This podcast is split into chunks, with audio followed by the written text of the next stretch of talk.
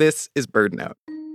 Cartoonist and science writer Rosemary Mosco has loved birds since she was, as she puts it, a shy and nerdy kid. I kind of got easily overwhelmed by loud sounds or lots of people, and birds are just so quiet and nervous and reward patience, which I sort of identify with. so I was really drawn to them.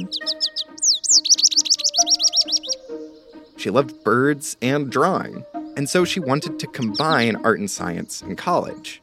She tried studying anthropology, but things weren't clicking.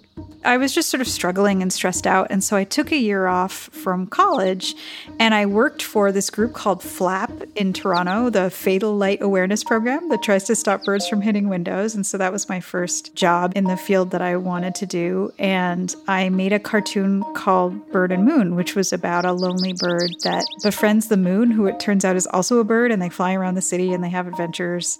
And it was just sort of this fun thing I did on the side. But that year of sort of taking a breather, that wound up dictating what I fell in love with and what I wound up doing. And then I had to go back and finish anthropology. no shade to anthropology, it's amazing, but it just wasn't what I wanted to do.